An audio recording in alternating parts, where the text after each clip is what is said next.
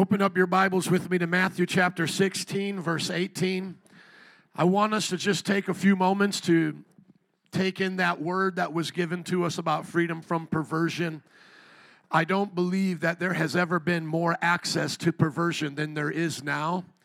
You're talking even in the time of the pagan nations, you had to go someplace to participate in their brothels or in their prostitution. Even some of them had them in their temple, temple prostitution. But now every man, woman, and child can have pornography access 24 7. And we know, scientifically speaking, that it rots the brain it changes the psychology of a person. Now, thankfully, your brain is able to rejuvenate over time. Uh, I used to smoke a lot of weed, and now I have a great mind. How many came out of a drug past but now have a great mind? Amen. And God is able to do a miracle in the midst of the physical as well. But, brothers and sisters, that word was powerful. I've been free from pornography since 96.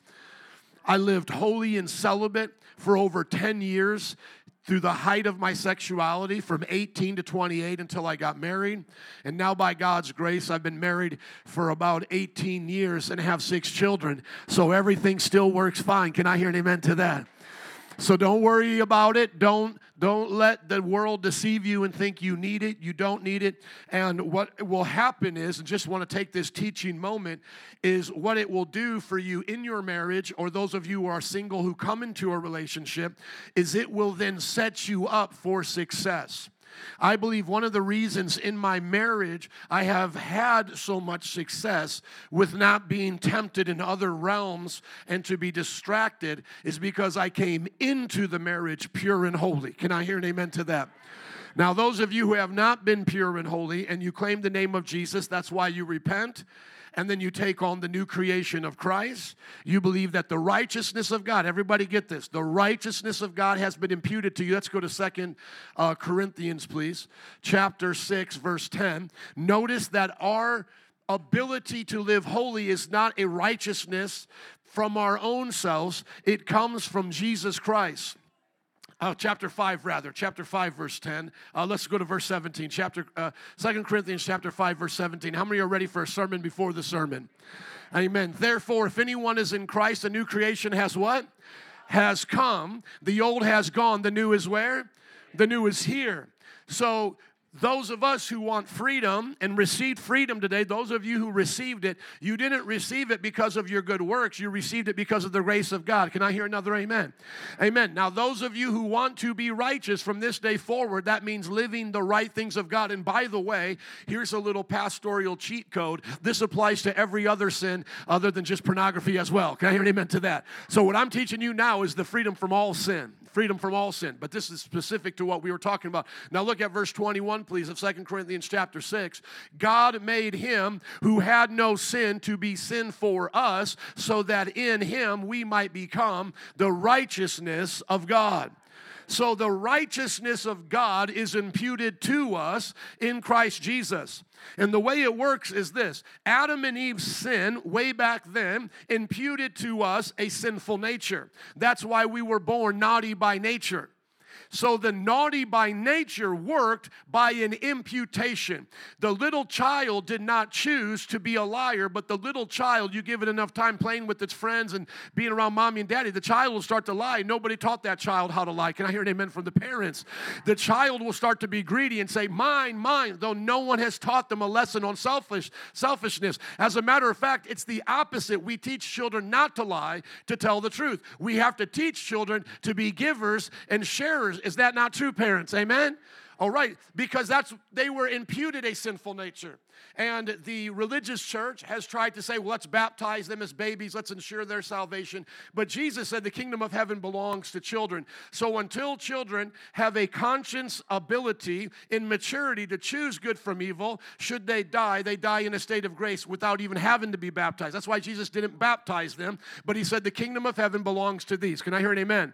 God loves all the little children of the world. Now, a child that comes into an adolescence, then we'll have to make a decision. And then there's things in the Bible that shows adolescents are held accountable. So we call this the age of accountability. And then now their conscience and their relationship with God will be held to them on Judgment Day. And then sometimes even people here say, well, what about those who haven't heard the gospel specifically? Romans chapter 1 says that what they do know, they will be uh, held accountable to. Because let us not uh, look at people in the world through evolutionary eyes, seeing the less advanced as being actually less human. Let's believe that anytime you see a human, they are advanced as any other human, especially in their in their soul. Amen. So just because someone today is in an unreached people group in a jungle, that doesn't mean that they have a permission to be cannibals. They're humans. They know not to eat other humans. That's a violation against the law of God. That's why all unreached people groups are not cannibals. Can I hear an amen? But evolution will have you thinking like that, that they came from the goose to the zoo to, the, to, to you. So these people are more savage and they came because they are more closer to the animals. That is not true. The Bible says every person is made in the image of God, one race, the human race. And then in Acts 17, he's allowed us to be dispersed from the Tower of Babel, the rebellion against God, to form these various nations and cultures. And all people groups not only trace their ancestry to Adam and Eve, but closer to that to Noah's ark, to the flood. After coming off the flood, they went around to the nations, like I said, from the time of Tower of Babel. And so every people group, and we've studied this as missionaries, anthropology, and it's been proven that there is a harmonization, there is a comparativeness that is similar between all of these people groups. How many understand that? They understand to honor their fathers and their mothers, to, keep, um, to keep themselves from murder and from stealing. There's no culture out there that says, hey, it's okay, everybody to steal from each other here in the village. How many know that? And so, if you see a village like you see like, like a group of people like the Vikings going out and stealing from everybody, that, that's, that's something that God's going to hold them accountable because they should have known better. Can I hear an amen to that? But now I just say all of that to say if the imputation of Adam's sin came to us, and we did not have a choice over that. We were born sinners. How about the righteousness of God being imputed to us because of Jesus? You see, that's already been done. And only choice that we make, listen, sinner or saint, is who do you identify with now? Think about that. Do you want to stay identifying with Adam, the first sinner? Well, then you're going to keep living like a sinner. And then you're going to have the damnation of that. But if you choose to identify with Jesus, that's automatic. When you identify with Jesus, you get the righteousness. So think about it like this does doing bad works make me a sinner according to the Bible, or am I born a sinner? I'm born a sinner. Sinners are not sinners because they sin, they sin because they're sinners. That's according to the Bible. Put up a new tab, please. Ephesians chapter 2. Sinners sin because they are in nature a sinner. Notice what it says in Ephesians chapter 2, verse 1. As the karaoke screen's running slow, they're looking up in your Bible. You who were dead in your transgressions and sins. Does everybody see that you were dead in your transgressions and sins in which you used to live? So you used to live in what had you dead. The dead man here is not a, a, man or a person that cannot have motion or movement in life. The dead is spiritual. And Jesus said, In the day you eat to Adam and Eve, specifically to Adam, you eat of the tree of the knowledge of good and evil, you shall surely what? You shall surely die. Did they die physically that day?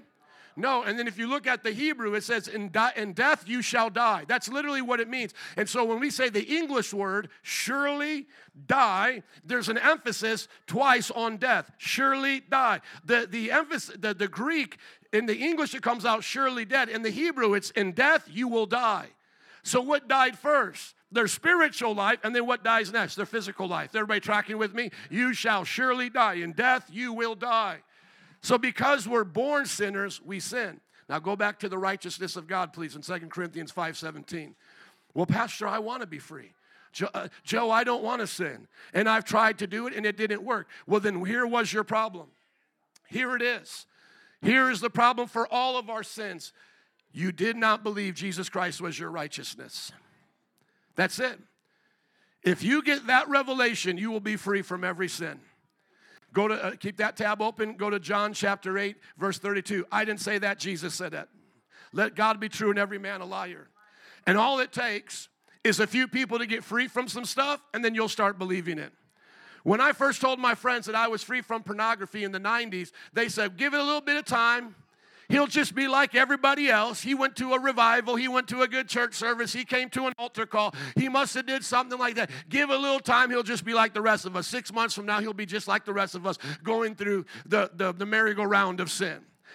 Oh, I, oh Lord, I feel so bad. I looked at pornography. Oh, but you know what? I want to go to bighooters.com again. Oh, uh, here I've sinned again. Oh, Jesus, forgive me. Oh, I feel so bad. Oh, but you know what? I feel lonely right now. I got to go think of that old memory that I had. Oh, you know, that you just give it enough time, you'll be back on the. No, no, no. The devil's a liar. Look at what Jesus said.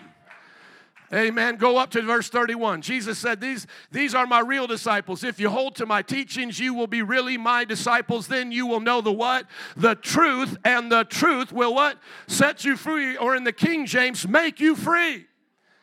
Well, hold on, Pastor. I thought I make myself a better Christian by all the good works that I do.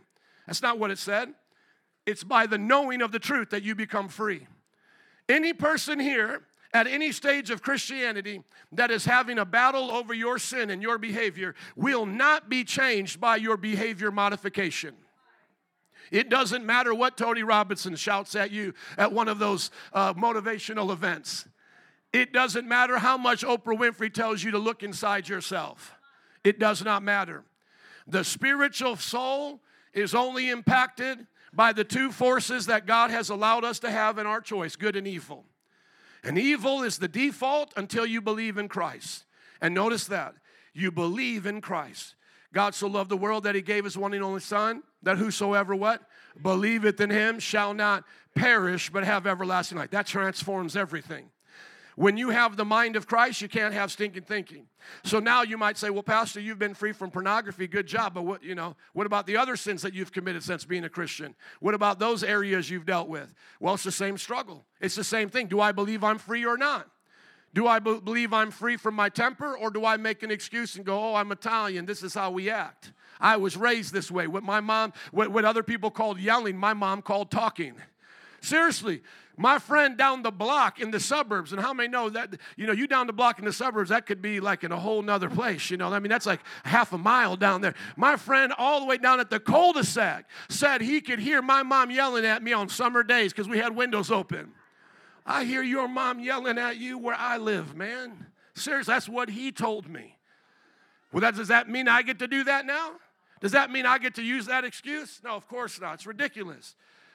If I struggle with my temper today, it's not because of my genetics, though I might be predisposed to that. That's why, uh, of course, science doesn't back up any of this transgender homosexual nonsense. But even if you were born that way, Jesus said, Be born again. Where are we confused on the gospel message? right? So the idea is knowing the truth, and the truth sets you free. And then in verse 34, Jesus said, Very truly, I tell you, anyone who sins is a slave to sin. So it doesn't matter what sin you give into, you become a slave to that because you have it backwards. You're living according to your flesh as opposed to the spirit. And Jesus said, The spirit is willing, but the flesh is, is weak. That's why you have to crucify the flesh. So at any point in my life, it doesn't matter what hook the devil puts in me at this stage of my life, if I begin to sin, if I make excuses for it, the devil will make me a slave to sin. Sin will deceive you and keep you longer than you ever thought you would be in it, and it will cause you to do things you never thought you would do. But look at verse 35. But that's a slave, and it has no permanent place in the family. When you're a slave to sin, you don't belong in God's house. You're not going to be there. Uh, for you're not going to see God's house very long. You're going to be judged and getting the boot kicked out. But a son belongs to it for how long? Forever. So if the son sets you free, you will be free indeed. So, those who say, Well, I'm in sin and I can't get out of this sin, there's nothing that I can do, they're a slave to sin and they won't belong in the Father's house. That's what Jesus said. Can I hear an amen to that? So, this idea, well, nobody's perfect, and, and what they mean by that is, well, I'm just going to keep making mistakes and using Jesus' forgiveness to be forgiven, but there'll be no transformation. And the Bible's very clear. Go to Hebrews 10 26, please. The Bible's very clear that that understanding, that kind of like merry-go-round I gave you, is actually a sign you're not saved. If we deliberately keep on sinning after having received the knowledge of the truth, no sacrifice for sins is left, but only a fearful expectation of judgment and of raging fire that will consume the enemies of God. How many know God takes holiness pretty serious? I always say this to people because we always got new people in the church. Do not get it twisted because we're in jeans and hoodies. We are a holiness church. It is holiness or hell in Jesus' name. But here is the good news. We're not focused on whether or not women are wearing dresses or keeping their hairs in buns or what kind of music you listen to or if you dance every now and then have. No, what we're concerned with is have you received the righteousness of God and freedom from sin? The black and white sins of the Bible. Go to Galatians chapter 5, 19. We're not arguing about whether or not you can watch a movie, whether or not you can play sports. These are what Pentecostals used to argue with back, you know, with each other over, the, you know, back in the day. Could you play cards? Uh, could you do these various things? No, the Bible says the acts of the flesh are obvious. Sexual immorality, impurity, and debauchery. All three of those have to do with your sexual life. Then idolatry, witchcraft, which witchcraft also includes drugs. That's pharmakia, because in the seances, in the practice of the witchcraft, they did drugs. Hatred, discord, jealousy, fits of rage, selfish ambition, dissension. This, see, this doesn't have anything to do with whether or not you like to do the bachata or the merengue or dance salsa with your friends. You know what I'm saying? Come on. I know still some Christian denominations that don't even allow dancing but then they're hypocrites and they dance all the time. We just don't tell my pastor, don't tell my bishop. See, that, that's what religion will do. Religion will make hip- hypocrites out of people. This is what you need to avoid H- hatred, discord, jealousy, fits of rage, selfish ambition, dissensions, factions, envying, drunkenness, orgies, and the like. I warn you, as I did before, that those who live like this will still get to go to heaven because they told Jesus, I'm sorry once. No, those who live like this will not inherit the kingdom of God. But what about a deathbed confession like the thief on the cross? What about others who truly mean it? God is gracious and He's merciful, but He's not going to be played by you. The thief on the cross really meant it.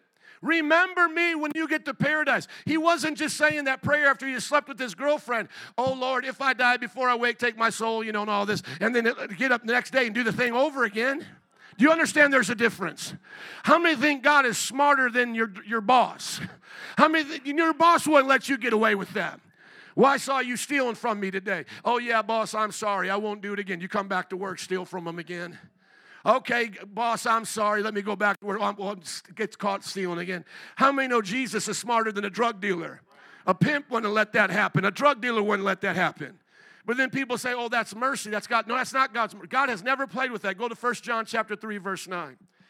1 John chapter 3, verse 9. God is serious about sin. Sin determines sin will show you what's in your heart. No one who is born of God will what? Continue to sin because God's seed remains in them. They cannot go on sinning because they've been born of God. Now, make it plain for me, John. I didn't know if I got it. Well, amen. That's why there's verse 10, brothers and sisters. This is how you will know.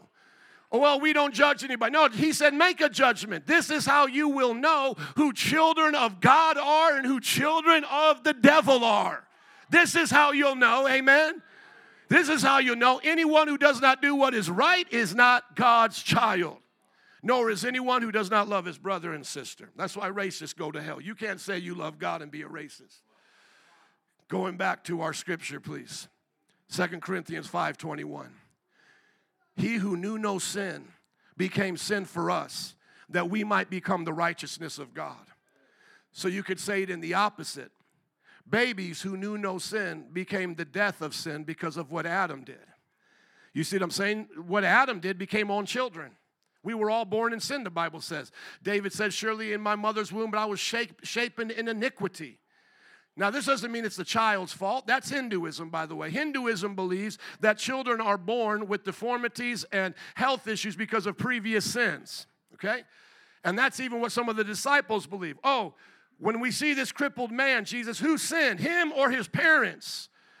You know, that's how they thought. But, brothers and sisters, we don't believe in that thing called karma. We believe in the justice of God.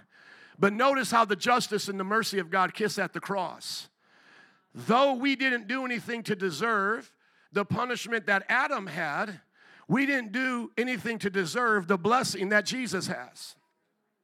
So do not now do you see why Christianity is so different than all the other world's religions? The world religions would say, "Oh, if you want to be right with Allah, you better do these five prayers Hinduism will say, You want to be white with Brahma, you better become a vegan, you better become a vegetarian. And then if you talk to the Roman Catholics who have a Christian background but have veered off quite a bit, they say, Well, you got to do this and you've got to do that. And then all these religions, you put it together, they're just telling you to do, do, do, do, do, do, do, do, do. And there's just a bunch of do do. There's just a bunch of your own works going out there trying to change the world, trying to change yourself. And you can't. You can only do so much. The Bible even say, "Can you change one color of your hair?" Now a sister might say, "Oh yeah, pastor, I do that about twice a month." But that's not what he's talking about. If you can go get your hair did and have the color changed and get it dyed, he's talking about just by thinking about it, can you now change your color? Of course not. And just by thinking about it, can you give yourself an extra day, an extra minute of life? Of course, we are, we, we, we think we control a lot, but we really control so little. So, all of this working that we're doing, as one person said, is like rearranging the furniture on the Titanic on its way down. Okay, well, look at this Hindu monk over here. Okay, well, they don't lust anymore. They don't, you know, get drunk anymore. They're on this mountain range like the Buddhists. They're over here. Okay, I've been to those. I've been to Nepal. I've seen the monasteries. They're beautiful. I appreciate that discipline. I don't want to be quiet for, for three years and take a vow of celibacy and not eat meat. How many are glad you could do all that and still be Holy Ghosted? Amen. Filled with Jesus, the real God of the universe. But they'll, they'll do all of these works and all these things. But guess what? They're soul is still as lost as it was before they tried any of that. Because just talking, uh, stop talking doesn't, doesn't change your soul. Not having sex, being celibate doesn't change your soul. We're talking about from the inside. Everybody say from the inside. That's why Jesus, and just show it everybody quickly, please, in John 3, verse 3, Jesus said, Unless a man is born again, they cannot see the kingdom of God. And Nicodemus, that religious man at that time, he said, How can a person be born when they are old? Surely they cannot enter a second time into the mother's womb. How many know I got to make my joke right here? Those have been around a while. How many know that'd be a scary moment for Nicodemus's mom that day? Hey, mom, open up. I'm coming back home. I'm coming back. Why? Well, Jesus said I had to be born again. Again, here I come. That, that would be painful, wouldn't it? It wouldn't work. But that thing about this, that's your most religious guy of that day. That's his best answer. That is your Deepak Chopra answer here. It's I'm going to go do something. I'm going to go perform something in the flesh.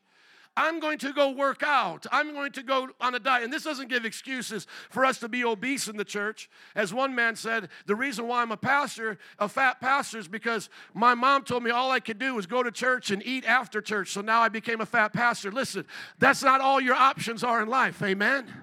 That's not all your options are. But but how many know just eating right, doing physical exercises doesn't change the inside? You know that. How many know that? How many have lost weight before, but you're still messed up?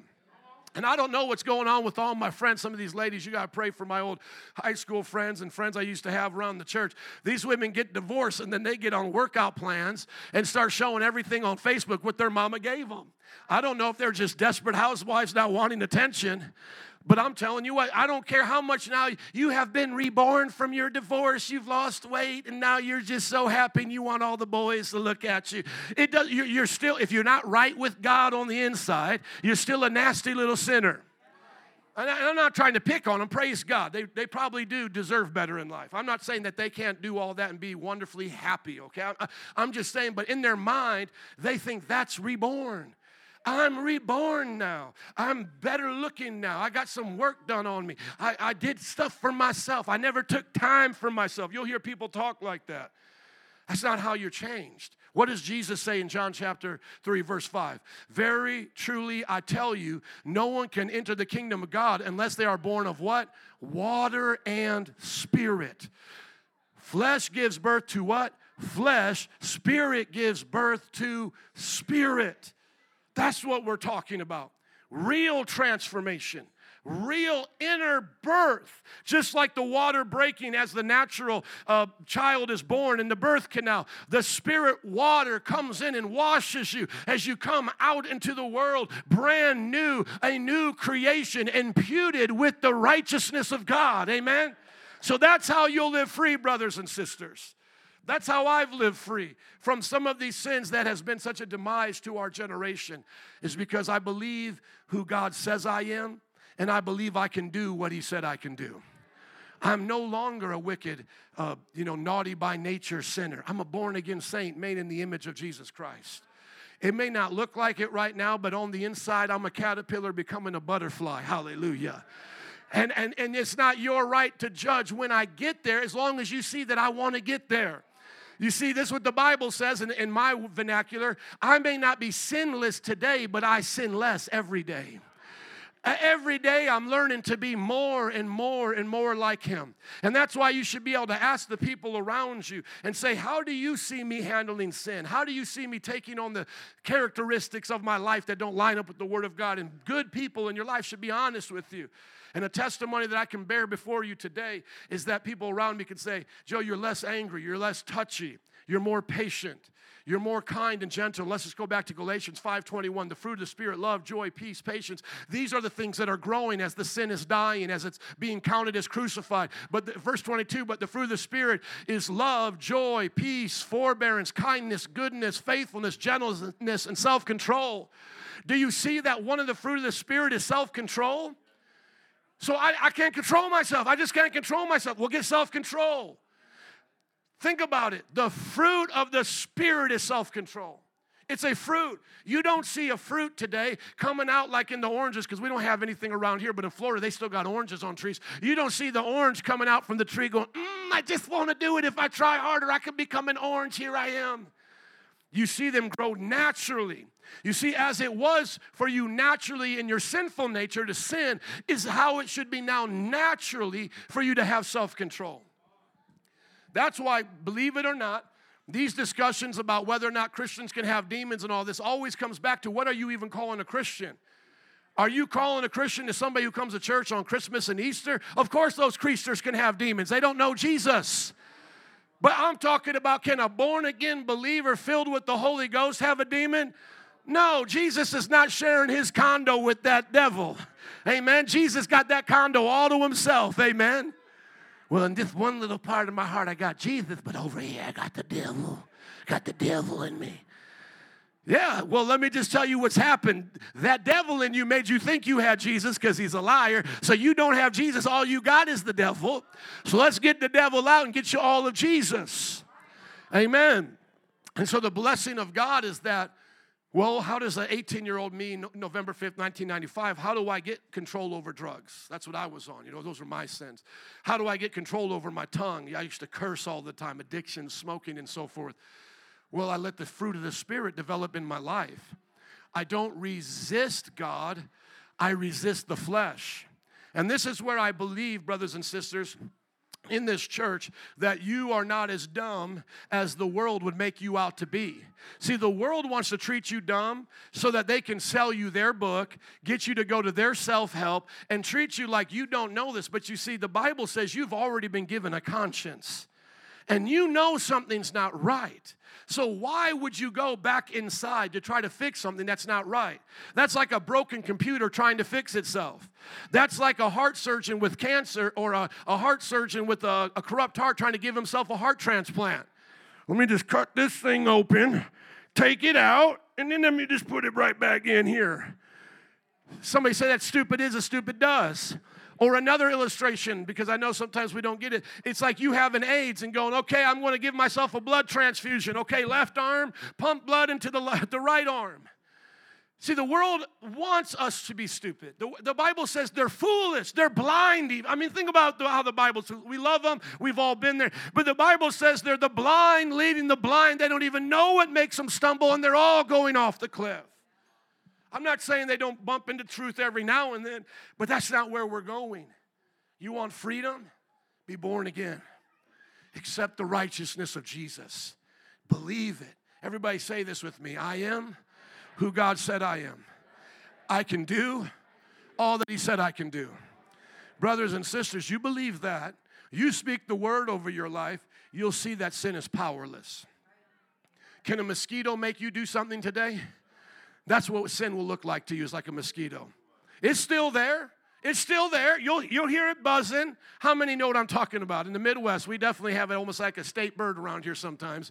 It's our mosquitoes, you know, and, and they just, bzzz, and they'll be annoying. But when they come, what do you do? Just, boom, done, done. What did Jesus say? Lead me not into temptation. That's how Jesus taught us to pray. Our Father who art in heaven, hallowed be thy name. Thy kingdom come, thy will be done on earth as it is in heaven. Give us this day our daily bread. Forgive us our trespasses as we forgive those who have trespassed against us. And what does it say next? And to lead us not into temptation, but what? Deliver us from evil. Or in another translation, deliver us from the evil one. For thine is the kingdom, the power, and the glory forever and ever. Amen.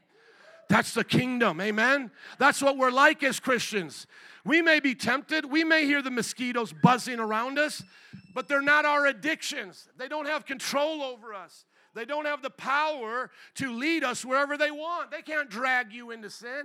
Well, I, you know, I was drugged into sin and I fell into sin. No, when you look back at that moment, if we had a reality camera on you, you didn't fall into sin. You climbed up the high dive of sin, jumped on the board a few times, decided to do a triple, a triple flip into the sin. That's what we do. Let's be honest. We're not as dumb as the world says we are. We know what we do when we sin. That's why I love that show, How to Catch a Predator. Did anybody ever watch that with Chris Hansen? I hate the sin and the sinners that are there and how they behave. I love the sinner, but I hate the sin. I want to be clear on that. But I, I loved it for this reason because it showed you how stupid people want you to think they are. Well, Hello, I'm Chris Hansen. Oh, Chris Hansen, I didn't know you would be here, but I'm so glad you are. I found this young boy or young lady online, and I was helping them through their sexual curiosity. I've come here to d- teach them sex ed. And you brought whipped cream, and then you did this, and you brought pot, because we see it's in your bag, you know. And then they'll just go on and on and on. That's why the Bible says they're liars. And we were liars living in our own lie. Think about it. The opposite of the truth is a lie. The devil is the father of lies. Those who don't love God live in the lie, they live in deception. And they make excuses. Well, I tried that. And this is the, the, you hear it all the time. Well, I tried that Jesus stuff. I came to church, Pastor. I even let you pray for me one time, and it didn't work. Listen to me, liar, liar, pants on fire. Something between here, the altar, your confession, whatever you did the next day didn't line up with that born again stuff because I, just like you, was tore up from the floor up, needed to check up from the neck up. I was busted and disgusted. But when I made it to that altar, when I said a prayer of faith, I got my life turned right side up. I got my frown turned upside down. By the grace of Jesus Christ, I got a new pep in my step. Hallelujah. I got high on the most high. So you're going to tell me now I'm better than you? Well, I worked harder at it than you. I didn't do, put in any more work than you. I just worked the word. You were out doing something else. You called it religion. You were out in your flesh. You were making excuses, you know, feeling sorry for yourself.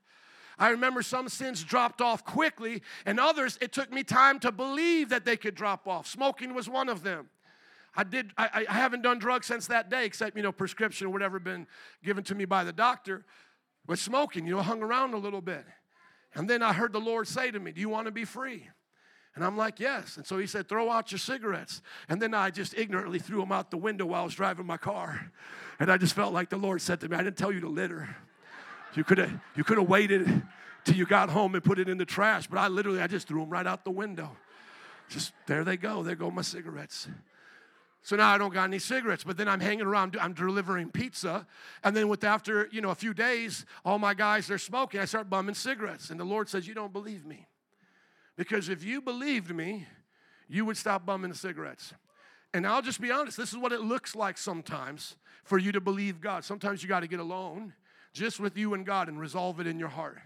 So I was in my bedroom laying face down and I was just crying, and I was and I was feeling sorry for myself. I was like, I, I know you've set me free from this other stuff. And as the old timers used to say, smoking won't send you to hell, but it'll make you smell like you've been there. And that was before vaping made you smell like cotton candy. Now, now you can smell like anything with the vape, you know. But back then, you would definitely smell like the exhaust pipe of a car. We smoked Marlboros and things like that. Okay, so so I know I'm not going to hell. Like I know I'm going to heaven. And here's here's a good spot to compromise, right? Like I'm still going to heaven. All the bad stuff is gone. I can be the good person God calls me to be. And uh, but I'm laying there on my on my floor and I'm just crying and I'm saying, Jesus, but I don't want to do this because you told me not to do it. And you said I could be free. And that one of the gifts of this, uh, the fruit of the Spirit is self control. So, Jesus, I want it, but it's not working. And then this is what the Lord told me. And, I, and see, this is where it gets personal. Everybody say it's personal. You see, it's a personal relationship between you and God. See, it's not religion. It's not pray five times towards Mecca and hope something changes. It's not go to the priest and confess to Father Tom. No, it's not go to the water stained bridge and think that's the, the Virgin of Guadalupe and put a flower under there. No, it's, it's personal. Go back to the, oh, there it is. It says, Those who belong to Christ Jesus have crucified the flesh with its passions and desires. Since we live by the what? The Spirit, let us what? Keep in step with the Spirit. So, where's the Spirit walking in your life? Where's the Spirit taking you? So, there I am on my bedroom floor, tears in my eyes, doing my best, and now I have a decision to feel sorry for myself and go back to my old worldly ways or to hear where the Lord is stepping. And then this is what He told me. He said, If you never put another cigarette in your hand, that's your part, you never touch it, I'll take the desire out of your heart. I will calm your nerves and you will watch what I will do. And it took everything that I had to trust him, but I just trusted him the next day. And then there was one day I, I went without smoking. And how many know if you can go one day, you can go a 100 days, you can go a 1,000 days. And now it's been over a thousand, thousand, thousand days since 95. See, God is able. You just have to trust Him. For, for some of you, as I've told before, He's going to tell you things that you may not even understand. One of the things God told me to do was take out my hoop earrings. And we got all kinds of uh, people in this church with earrings, piercings, tattoos. That's between them and the Lord. Somebody say it's personal. But for me, God said, take out earrings. Stop listening to this kind of music. Stop watching TV. I didn't even feel a peace in my heart to watch TV again for eight years. Because after you get free from it, you don't even want to go back. I didn't even see a reason to the Lord will start to tell you, you know, remove yourself from this situation. Stop looking at that. And the heart will begin to change. The mindset changes. And then what you thought was unbeatable, what you thought was like going to always mark your life, you'll see that it doesn't. And God will be faithful. How many know He's faithful? Amen. I don't know if I have time to preach this next sermon. Let me just preach this one a little bit longer, then we'll call it a day. Amen? Because I think some of you want some more prayer because now we're going to pray not only for those that have had lust issues, but we're going to pray for the, all the other issues. Amen? We're going to walk out of here holy people. Go back with me to First John. Just a few more moments. Thank you for coming. We're in the middle of a sermon series on the church, but I just felt so led of the Lord to talk about that. Go to First John chapter 2 and understand where all sin comes from. Like we know it comes from Adam and Eve, but you have to know in your flesh how it's triggered. Look at First John chapter 2 verse 15. It's triggered out of our love. And this is the thing that we don't understand is everybody loves something. They just don't always love the right thing. Notice what the Bible says. Do not love the world or anything in the world. And that sounds contradicting to John 3:16 that we already quoted because it said God so loved the what? World, but then First John chapter 2, 15 says, do not love the contradiction, no compliment. Normally, when you read the scriptures on a surface level, you don't get the depth of it, so you got to reread it and take your time. In John 3:16, what kind of world is Jesus talking about he loves? People. People. People of the world, us. Man, woman, and child.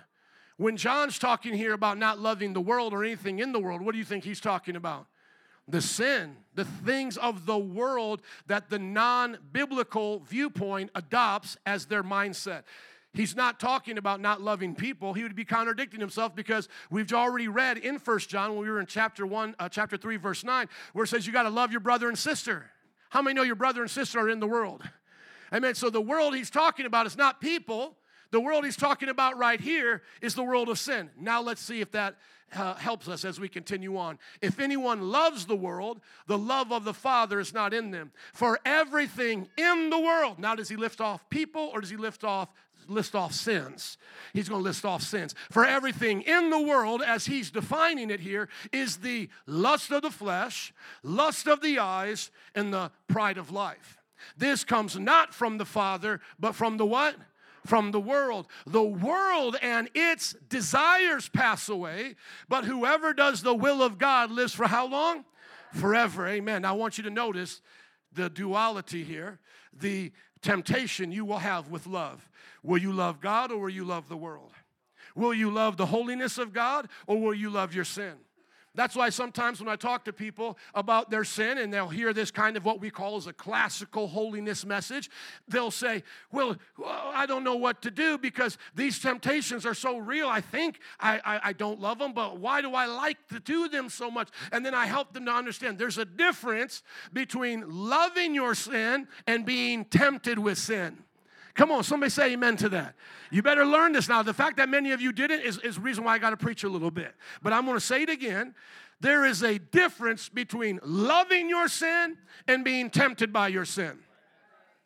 How many know I, as a pastor, as a man, how many know I can be tempted to cuss somebody out and get in a fight? In traffic, uh, you know, preaching the gospel, somebody can get in my face, you know. Like, how many know that's a temptation? But do I love it? No, I don't love it because I'm a Christian. I don't love cussing somebody out. Thank God I haven't since I got my last fight. And I wish I could say it was before I was a Christian, but it was while I was a Christian.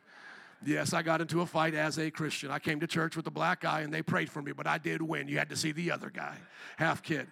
But yeah, it was funny. I was a Christian. I got into a fight. I cussed him out. We fought. I spoke in tongues as well, man. I was like, I don't know how to handle this situation, but I'm going to do my best. Put a little world in here, put a little Holy Ghost in here. Let's see where we end up. But now I look back at that and I'm like, oh, there was 101 ways to avoid that. Now, sometimes you can't avoid a fight. Self-defense is not always wrong. We've talked about that here. There's such thing as a just war. Turning the other cheek has to do with those who are offended by you. That is not an assault by someone who wants to molest, hurt, or harm you. If you look at the Jewish court, they slapped Jesus, they slapped Paul. That's what it was. The other kind of a, of a offense against you or your children would be in a just cause for uh, defense, to fight and defend the innocent. But now listen to me. Everyone's going to love something. They're going to love the things of God or they're going to love the world. So I talk to that person and I say to them, Well, do you love your sin in the sense of if you could do it and get away with it, you would do it? And that's why Christians, we got to be careful about how we talk even about our testimonies. You know, well, I used to fight all the time. Boy, and if I could, I would still do it right now. Some of y'all need to be slapped. You know, and they'll joke, and I get it because I've joked that way too. But we, we better be very careful because what you're basically saying is, I'm righteous now, and I affirm the blood of Jesus to make me clean. But at a, temp, a certain kind of a temptation, I'll spit on the cross, act just like a child of the devil. And so we got to be careful if we glorify sin, even in our humor. We need to be careful because as a man thinketh, so is he. And in the, in the power of words is life and death, the Bible says. As you talk, you're bringing life or death into your spiritual life. This is not just superstition, this is reality.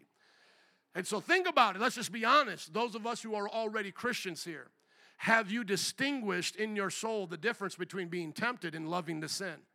Because you cannot be forgiven and set free by, uh, by God when you love your sin. Jesus forgives. See, everybody thinks forgiveness is owed to them. No, forgiveness is the grace and gift of God. You don't deserve any bit of it. But the fact that he gives it is amazing. But here's how it comes it comes through repentance. Metanoia in the Greek, to change your mind and your behavior. You put the same action that you did towards the sin, towards not doing the sin. That's why I always give this example when people say, Oh, I just can't help but go to bighooters.com. Why don't you go to Bible.org? It's less letters. B-I-B-I-E dot org is it in big H-O-O-O-U-T-E. You get what I'm saying? This, you, you, had, you had the energy to keep going all the way down to that one. You had, well, what's on my phone? I can go to the OnlyFans app. Why don't you go to the Bible app? You're not dumb, and I won't let you convince me that you are. You're a sinner that loves your sin. That's what's happening. And then you feel convicted, and I've been there. And then you make excuses and say, oh, the devil made me do it. No, it's what you loved. It's what you loved. It's what your heart desired down deep inside. And I could show you this for every sin that the Bible's ever called a sin. In other words, I want you guys to see this because this is where the devil will try to come and whisper in your ear and say, psst, psst, psst. Isn't God unfair? Isn't God unjust? He asks you not to do things that you like so much, and yet He knows you can't stop. And He's willing to send you to hell over it. Isn't God so unfair? See, that's what religion will do. Religion will make God out to be the devil. You know, because I understand you climb the stairs of the Saint Basilica or wherever you go to Rome, you do all that. I understand when you get to the top, you won't be changed. And you might think to yourself, that priest lied to me. Or if you pray five times towards Mecca, or you do the crooked vegan chicken with the Hindus at, at, at your yoga class, and you still coming out. I understand how that might make you think God's not there to help you. But that's not the God of the Bible. That's not how He taught us. How He taught us was to repent of our sins to hate them the way He hates them. So here's a quick heart check for everybody here today. How many of you are forgiven of all known sin? Raise your hand if you're forgiven of all known sin, okay? Those of you who are not, you need to become born again. Ask Jesus to forgive you of all known sin. Or if you're a Christian struggling with sin, stop hiding it and, and ask God to forgive you. Okay, now here's the question I want to ask next, all those who raise your hands. All of you who have said, I have repented of all known sin the Holy Spirit has brought before me, right now, if I put you on a lie detector test, would all of you pass this question? I hate that sin and don't want to go back to it. See, I hate my sin. I don't, I, that time I lost my temper with my kids, I don't want to go back to that.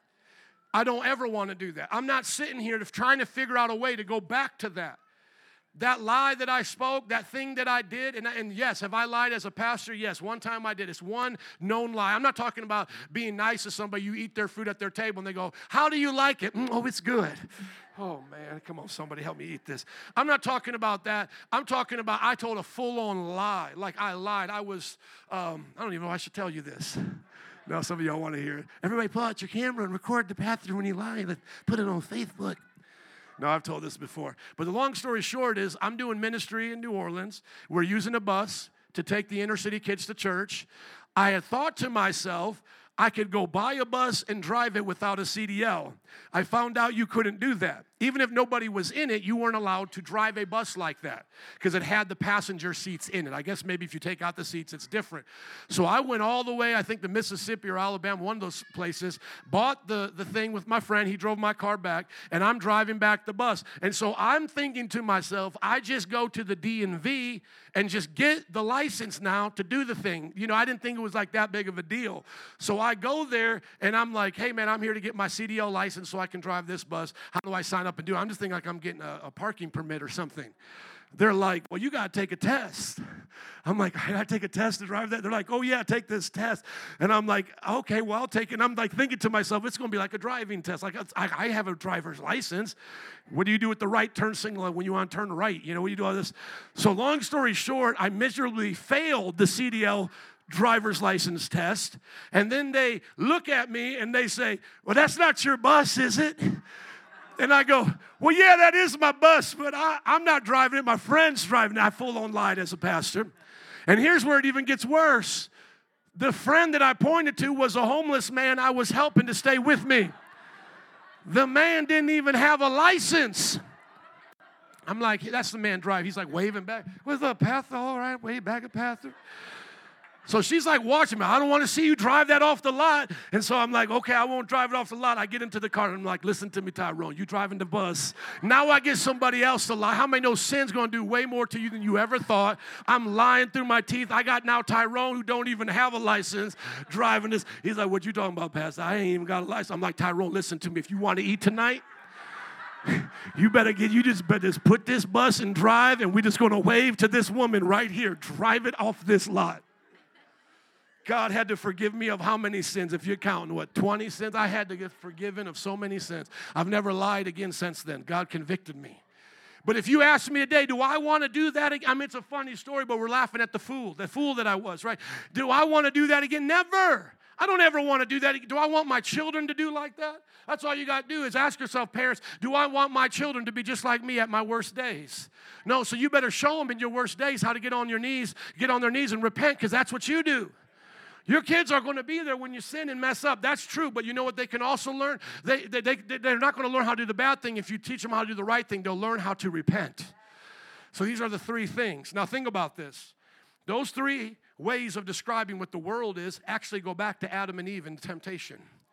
Remember when Satan came to tempt them? What does he do?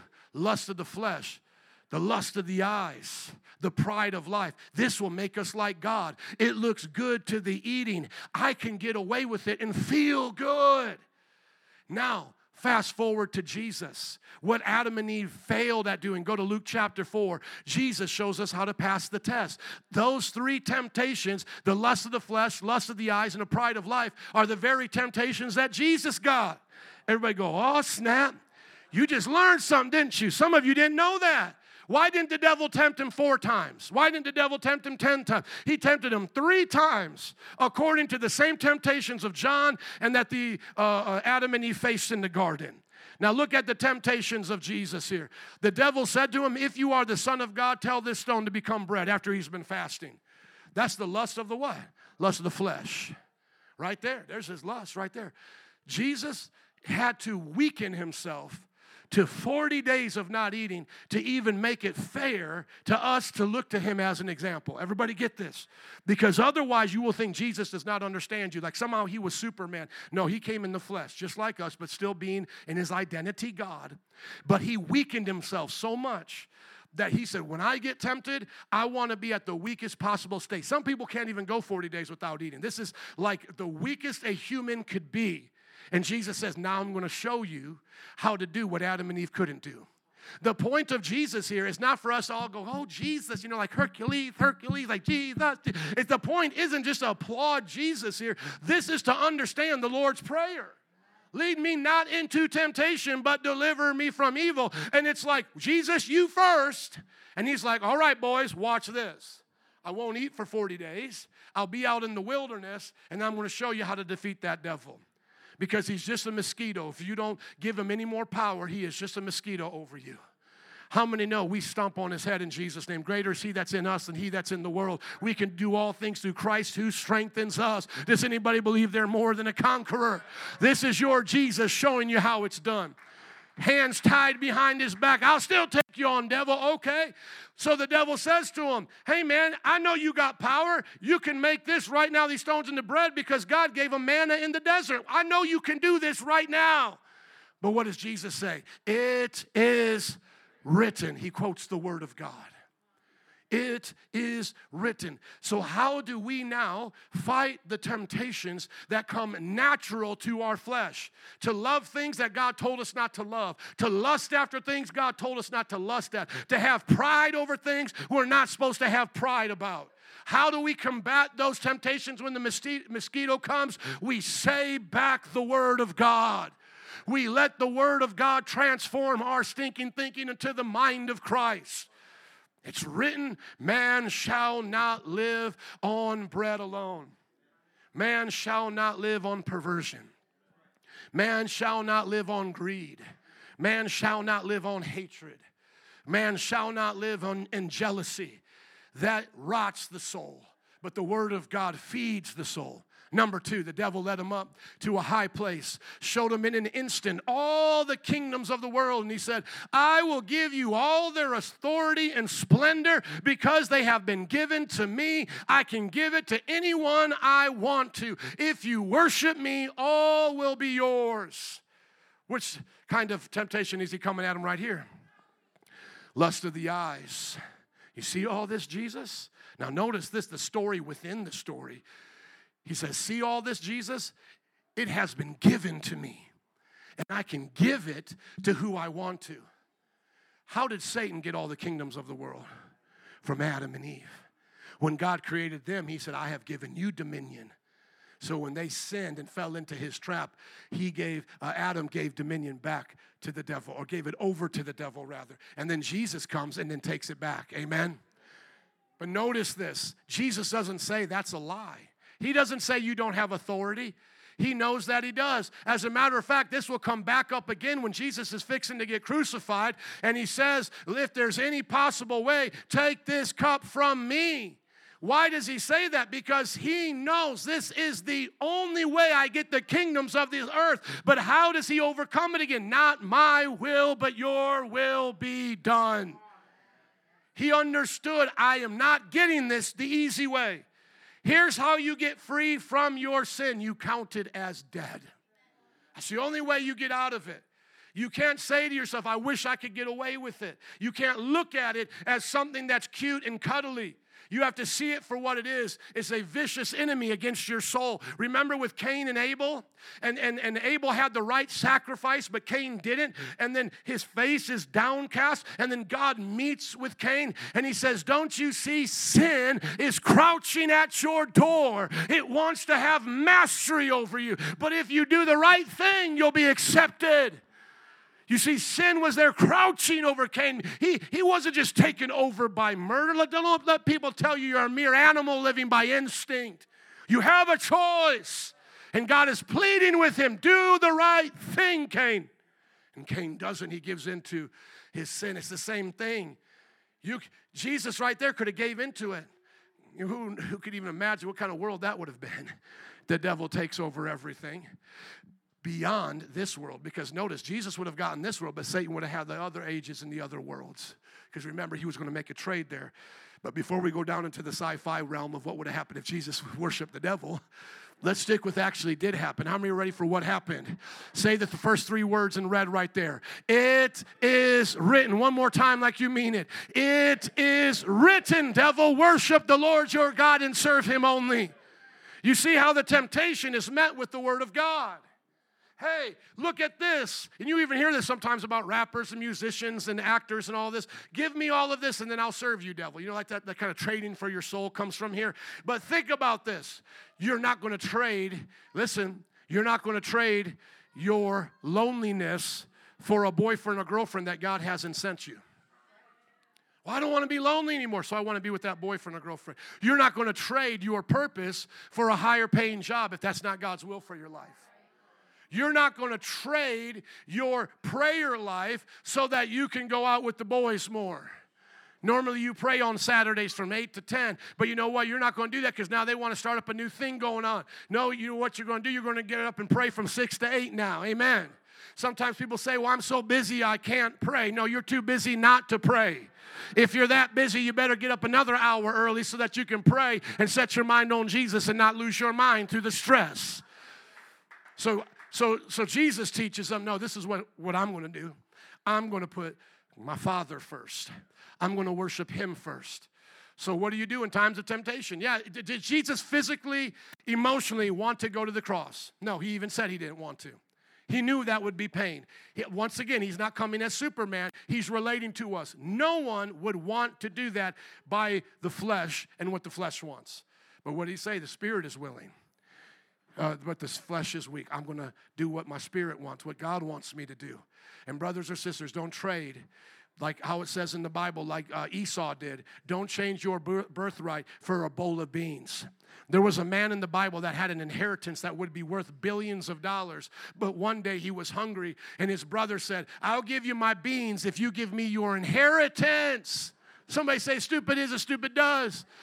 Come on, but how often do we see church people doing this all the time? They take the trade of the devil. Oh, I'll take a little bit of OnlyFans. Well, I'll take a little bit of this. I'll take a little bit of anger. I'll take a little bit of jealousy. What? Just for a temporary pleasure and lose the eternal reward of heaven? The Bible says, What does it gain a whole man to get the whole world? Yeah, forfeit their soul. What is it? What does it profit them? It's not even wise when you think about it in reality. Heaven is forever. Our pleasures are only temporary. How many know Hugh Hefner, if he didn't repent, he's in hell? It doesn't matter how much of men's uh, fantasies he's lived out. How many know Marilyn Monroe, if she didn't repent, she's in hell? But it doesn't matter how beautiful she was to the whole world. That's where she is today. What difference does it make to have it just for a few moments, yet to lose it? But hold on, just, just before you get this, uh, before you miss this, because sometimes what, what people think Jesus is saying here by worshiping the Lord and, and serving Him is, is just going to church and then just being religious. No, the Bible says, in the presence of the Lord is the fullness of joy, and at His right hand are pleasures forevermore. How many have ever got high off Jesus before? How many know it's better than sex? Come on. I mean, I'm just going to tell you right now, I'm not going to use dirty language here, but I'll keep it PJ, PG. I love procreating with my wife. But a moment in God's presence is irre- irreplaceable. It's, it's, it's incomparable. It's not even close. Why? Because sex is temporary and it only touches certain parts of me. But the inner, the, the love of God, come on, somebody, the peace of God, the joy of God, the acceptance of God, the mercy of God, the just, just knowing that He loves me. How many have felt God's love before at unexpected times?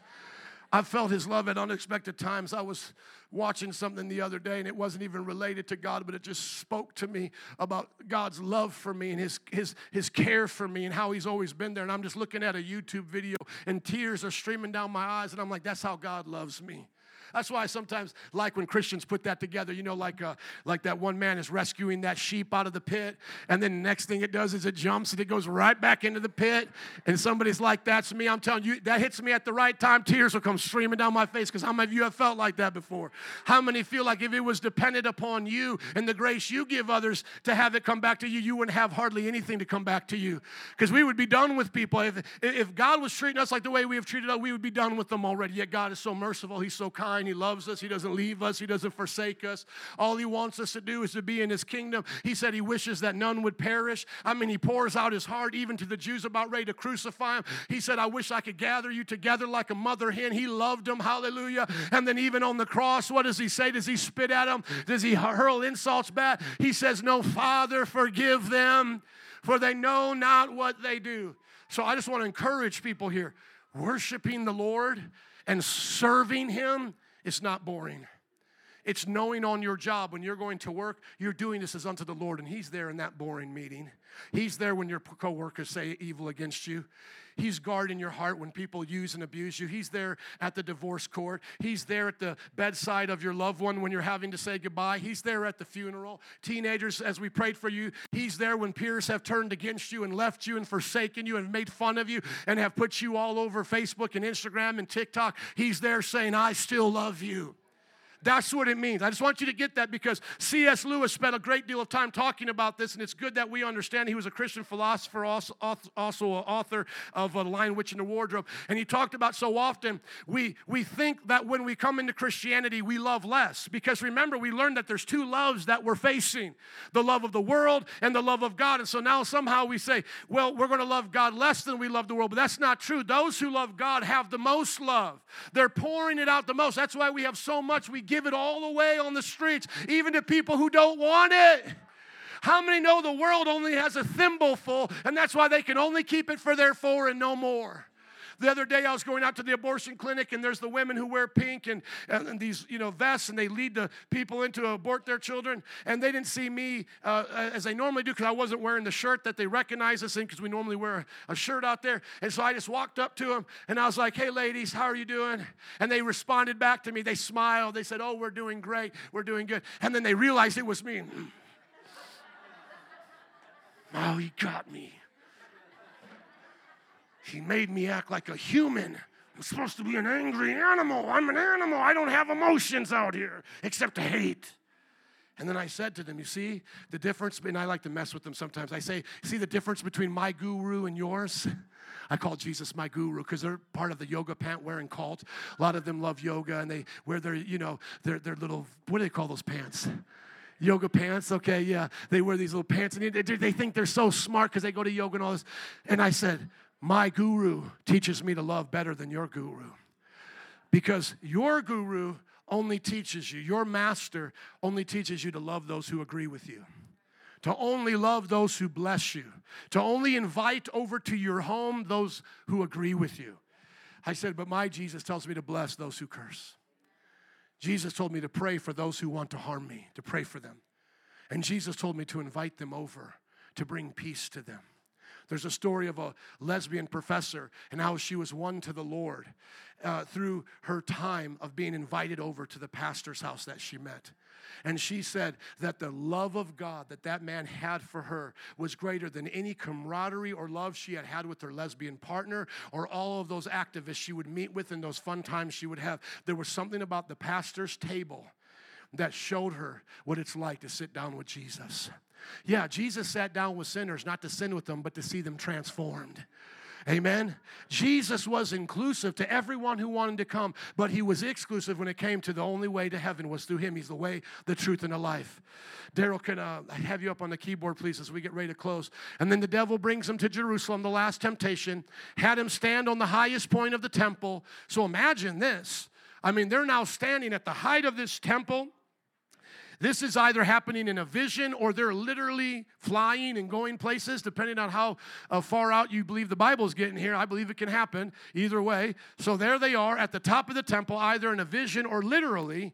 And he says, If you are the Son of God, throw yourself down from here. And now notice this the devil brings out scripture. For it is written. He got, see, the devil got hip to what was going on.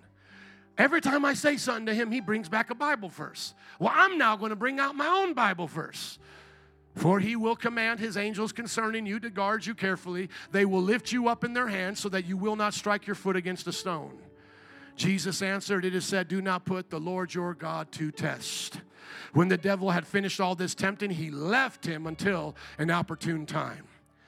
First thing I want you to see here, well, let me ask you this what temptation is this out of the three? The pride of life, isn't it? Because pride would say, I'm Jesus. I can fly and do whatever I want, jump off this building, and the angels will come get me. That's the first thing that we learn is that he's tempting him with pride. And notice how he backs up this temptation through the scripture. How many have talked, talked to a backslider before that have tried to use the scripture to justify themselves? Well, don't you judge me. God said, Thou shalt not judge. He also said not to give what is precious to the dogs and pigs. How do I know which one those are? Right? So are you acting like a pig or a dog right now? Because I'm supposed to make a judgment, and that's in that same passage. How about this? I won't judge you by a different standard than I'm being judged by. And that's what he's actually saying. How about that? Because then in John, he says, judge righteously, not by outward appearances. So the word is twisted. I've met, I've met backsliders all the time well, you know what, Pastor Joe? You know, it says that God so loved the world, and you know what? I know He loves me. And if homosexuality is wrong, I know that He'll forgive me on Judgment Day because I'm just doing my best. And I say to them, He loves you, but He hates your sin. Go to First John chapter 2. Don't love the things of the world. See, I show them that. Or they'll say something like, oh, you know what? All these religions, they have so much in common. And so that must mean that God accepts them all the same. And we do agree they have many things in common, don't we? See, sometimes they'll get you to think about something from their point of view if you haven't already thought about it from the Bible's point of view. If the first time you hear about comparative religion is from Zeitgeist or somebody on the History Channel, that might mess you up. Learn about it first from the Bible. The reason why there's sacrifice in almost every world religion is because God taught them how to sacrifice. The reason why there's a moral code in every religion because God gave them a moral code. Remember, when they left from Noah's flood and from the Tower of Babel, they took those traditions with them. That's why you've even seen similarities between the Incas and the Egyptians. How they know to build pyramids. Get into the Illuminati now but they were learning things from devils as well. That's a whole nother story because not only God was teaching them things, but I believe at the Tower of Babel, fallen angels was teaching them things. That's why you also see some of the same idolatry in their lives. But, anyways, going back to that, well, aren't all of these religions the same? I mean, look at they all basically teach us the same thing. Then we say back to them, what? Hold on.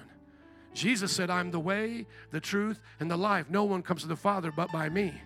And then Jesus said, I lay down my life and I take it back up again. Did any of those leaders, did they die on the cross for you? Did Aron Ra die on the cross for you? Did uh, Krishna die on the cross for you? Did Buddha die on the cross for you? So even though they have many things in common, there is only one way to receive salvation. They might be able to show you some things about culture and history that are in common, but there's only one way to the Father, and that's through His only begotten Son. No one else is like Him. Wow. Well, that sounds prideful. That sounds prideful. You ever had anybody tell you you were prideful because you believe Jesus was the only way? Do you all get out much and preach the gospel? Let's just ask that question again. Think about it because I know I've heard it all the time. I want you to think about this. Have you ever been said you're a bigot? You are the one that's that's that's prideful because you believe Jesus is the only way. Come on. If anybody's ever preached for more than an hour, probably you've met somebody say that. Well, you're the one that's prideful. You're the one that's prideful. Well, hold on. Am I? Am I?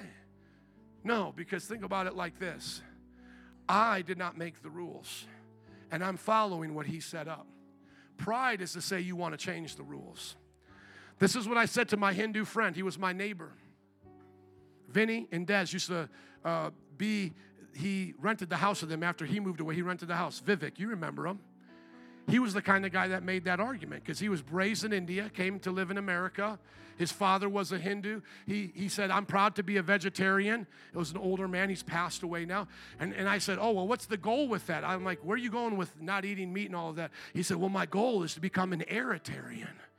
I only want to live off air. And I'm like, what will that do for you then? And he, he, couldn't answer it. He literally just could not answer it. Same thing with my friend Vivek. He said, well, we go to these meditation uh, retreats for three days. And he said, sometimes we will sit in one position for 12 hours.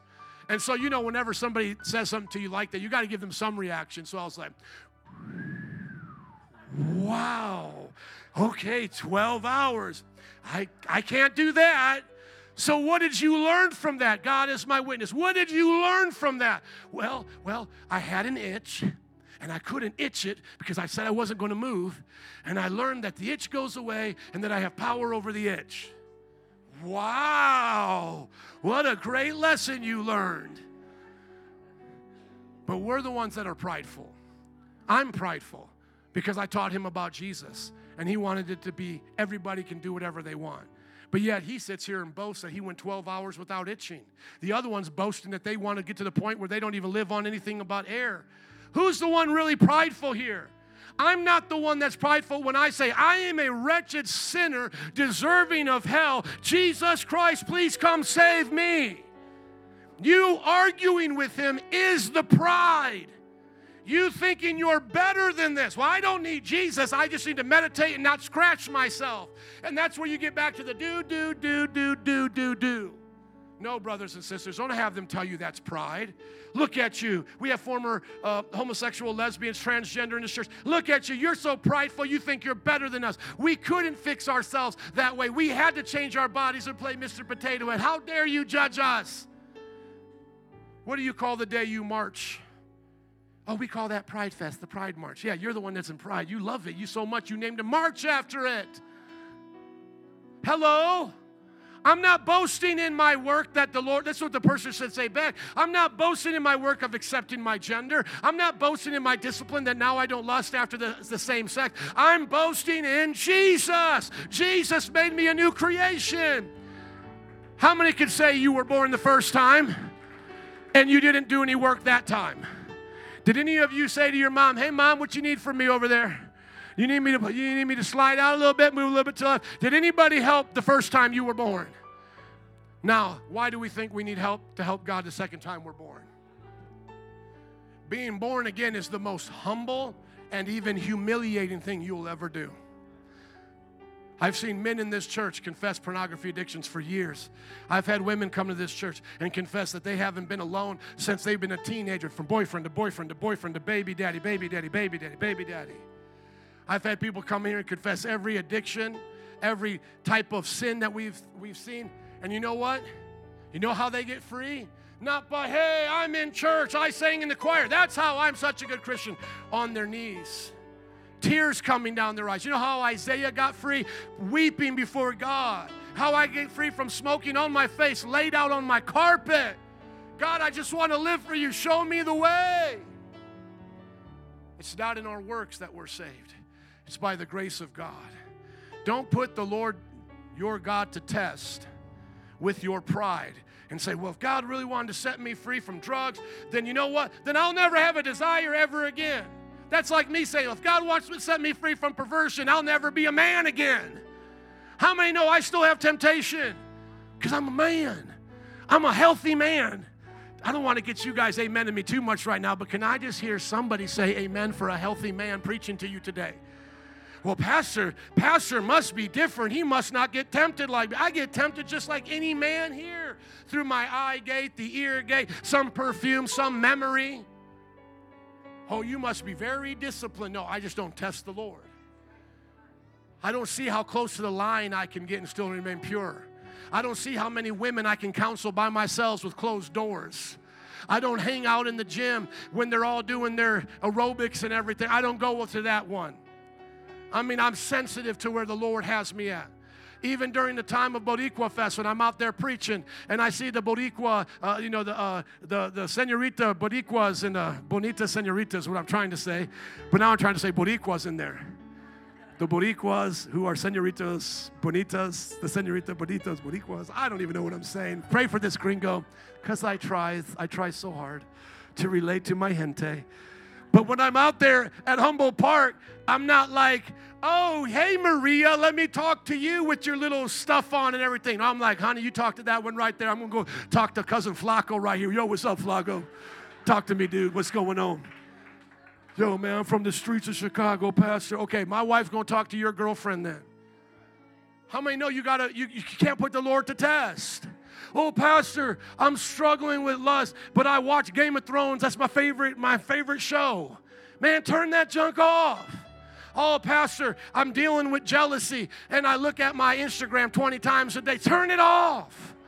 Oh, Pastor, I'm angry all the time in traffic. Take a bus, then it's not worth your soul going to hell over. Amen.